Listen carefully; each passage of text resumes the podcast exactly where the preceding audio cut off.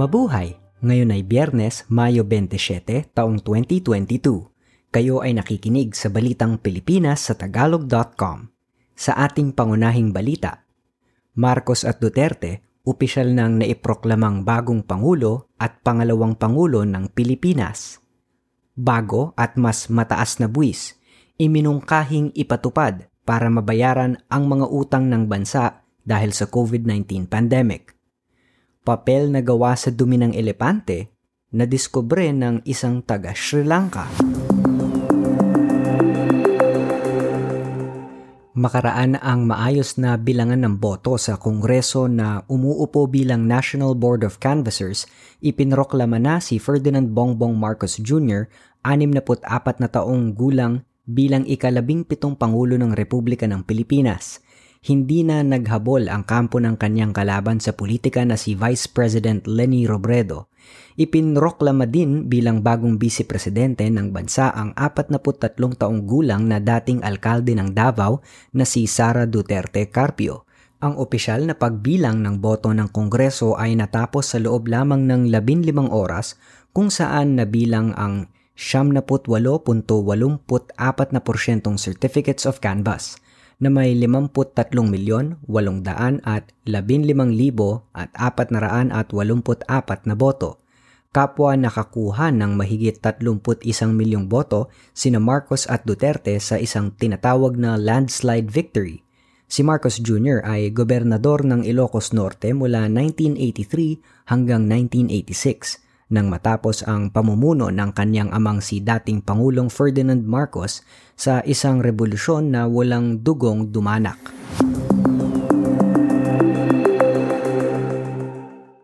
Binuuna ng nahalal na bagong Pangulo ng Bansa Ferdinand Bongbong Marcos Jr. ang pangunahing miyembro ng kanyang gabinete. Itinilaga ni Marcos ang kanyang vice-presidenteng si Sara Duterte bilang kalihim ng kagawaran ng edukasyon Si Arsenio Balisacan, dating kalihim para sa socio-economic noong panahon ni dating Pangulong Benigno Aquino III, ay ibinalik ni Marcos sa National Economic and Development Authority. Isa pang dating naglingkod sa Administrasyong Aquino si Bienvenido Laguesma ay itinalaga naman bilang kalihim ng Department of Labor and Employment. Ang gobernador ng Bangko Sentral ng Pilipinas na si Benjamin Diokno ay ang bagong kalihim ng Department of Finance – ang presidente ng Management Association of the Philippines na si Alfredo Pascual ang itinalagang kalihim ng Department of Trade and Industry. Si Susan Toots Ople na anak ng namayapang Senador Blas Ople at may non-government foundation para sa mga migranteng manggagawa ang ginawang kalihim ng Department of Migrant Workers. Ang bagong halal na kongresista ng Cavite na si Jesus Crispin Boying Remulla ay itinalaga bilang bagong kalihim ng Department of Justice. Inilagay naman bilang kalihim ng Department of Public Works and Highways si Manuel Bonoan na kasulukuyang Chief Executive Officer ng San Miguel Corporation Tollways at dati na ring naging Acting Chief ng DPWH noong panahon ni dating Pangulong Gloria Macapagal Arroyo ang dating pinuno ng Metro Manila Development Authority na si Benhur Abalos ay itinalaga bilang kalihim ng Department of Interior and Local Government. Itinilaga naman bilang Press Secretary si Attorney Trixie Cruz Angeles, dating komisyoner ng National Commission for Culture and the Arts. Ang itinalaga namang Executive Secretary ay si Attorney Vic Rodriguez na dati nang tagapagsalita ng nahalal na Pangulong Marcos – Hinirang na Special Assistant to the President ang dating kongresista at matalik na kaibigan ni Marcos na si Anton Lagdameo. Mangangailangan ang susunod na administrasyon ng humigit kumulang sa 326 na bilyong pisong bagong kita kada taon para mabayaran ang principal at interest sa utang ng bansa dahil sa pandemya ng COVID-19. Sinabi ni Congressman Joey Salceda ng Albay na magagawa ito sa pamamagitan ng mga pagbabago sa pagbubuwis. Sinabi ni Salceda na kailangang paghandaan ng pamahalaan ang mga 144 na bilyong piso para sa pagbabayad ng principal sa utang sa susunod na 20 taon. Aabutin naman ng 181 bilyong piso ang bayad sa interes. Imumungkahi ng economic team ni Pangulong Rodrigo Duterte sa papasok na administrasyon ng nahalal na Pangulong Ferdinand Marcos Jr. na magpatupad ng bago at mas mataas na buwis. Bukod dito, sinabi ni Finance Secretary Carlos Dominguez III na kailangang ipagpaliban muna ng tatlong taon ang mga bawas sa income tax na naunang naka-schedule. Ito ay upang mabayaran ang naipong 3 trilyon at 200 bilyong pisong utang ng Pilipinas dahil sa pandemya ng COVID-19.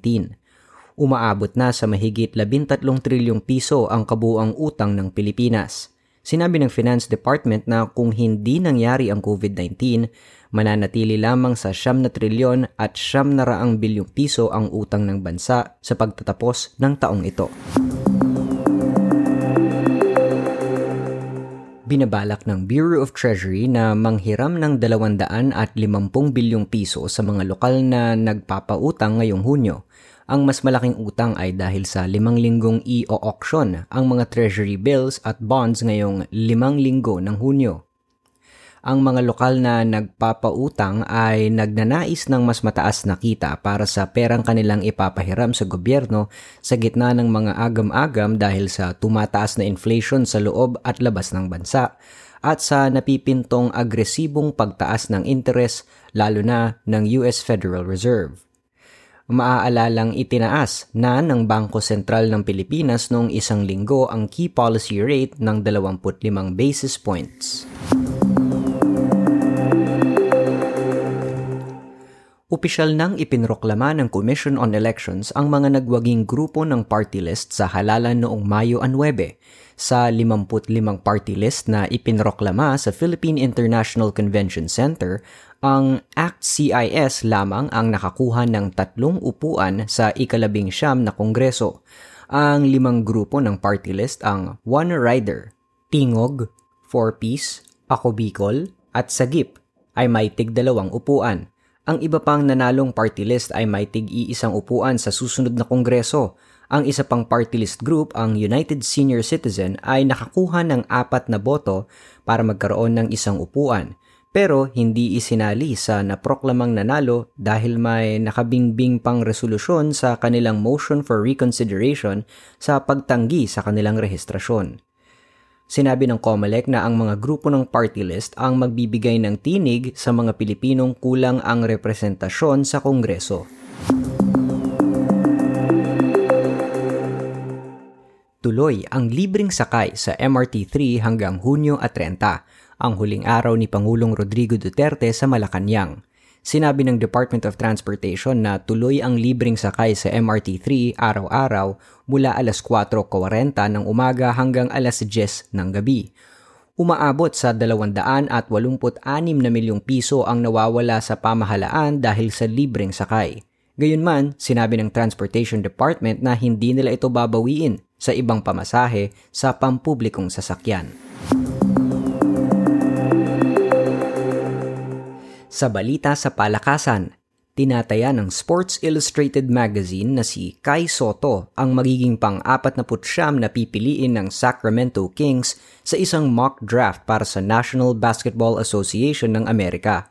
Ang hula ng reporter na nakabase sa Estados Unidos na si Brett Sagal, ang basketballistang Pinoy na pitong talampakan at tatlong pulagda ay makakakuha ng Sacramento sa ikalawang round ang Sports Illustrated ang tanging media outlet sa US na nang hulang makakakuha sa NBA draft ang Pilipinong basketballista. Sa Hunyo 23 sa Brooklyn isasagawa ang drafting. Sa balitang showbiz, pinalitan ni Casey Concepcion si Tony Gonzaga bilang leading lady sa isang pelikulang Kukuhanan sa New York makakatambal ni Casey sa romantic comedy na pelikulang Asian Persuasion ang Filipino-American Hollywood actor na si Dante Basco. Kasama rin sa pelikula sina Yam Concepcion, Rachel Alejandro at Tony Labrusca. Gayun din sina Apple de App ng Black Eyed Peas, Fede Los Reyes, Rex Navarrete at Devin Ilaw. Unang inanunsyo na gaganap sa leading role si Tony Gonzaga pero nilisan nito ang produksyon dahil sa problema sa schedule. Ang Asian Persuasion ay tungkol sa isang chef na nagplano para magpakasal muli ang kanyang dating asawa upang maiwasan niyang magbayad ng kanyang obligasyon sa alimony. Gayunman, kalaunan ay napag-isipan niyang makipagbalikan sa kanyang ex. Ang pelikula ay dinirect ni Jet Tolentino, isang producer na nagwagi sa Tony Awards. Isinulat naman ito ni Mike Ang.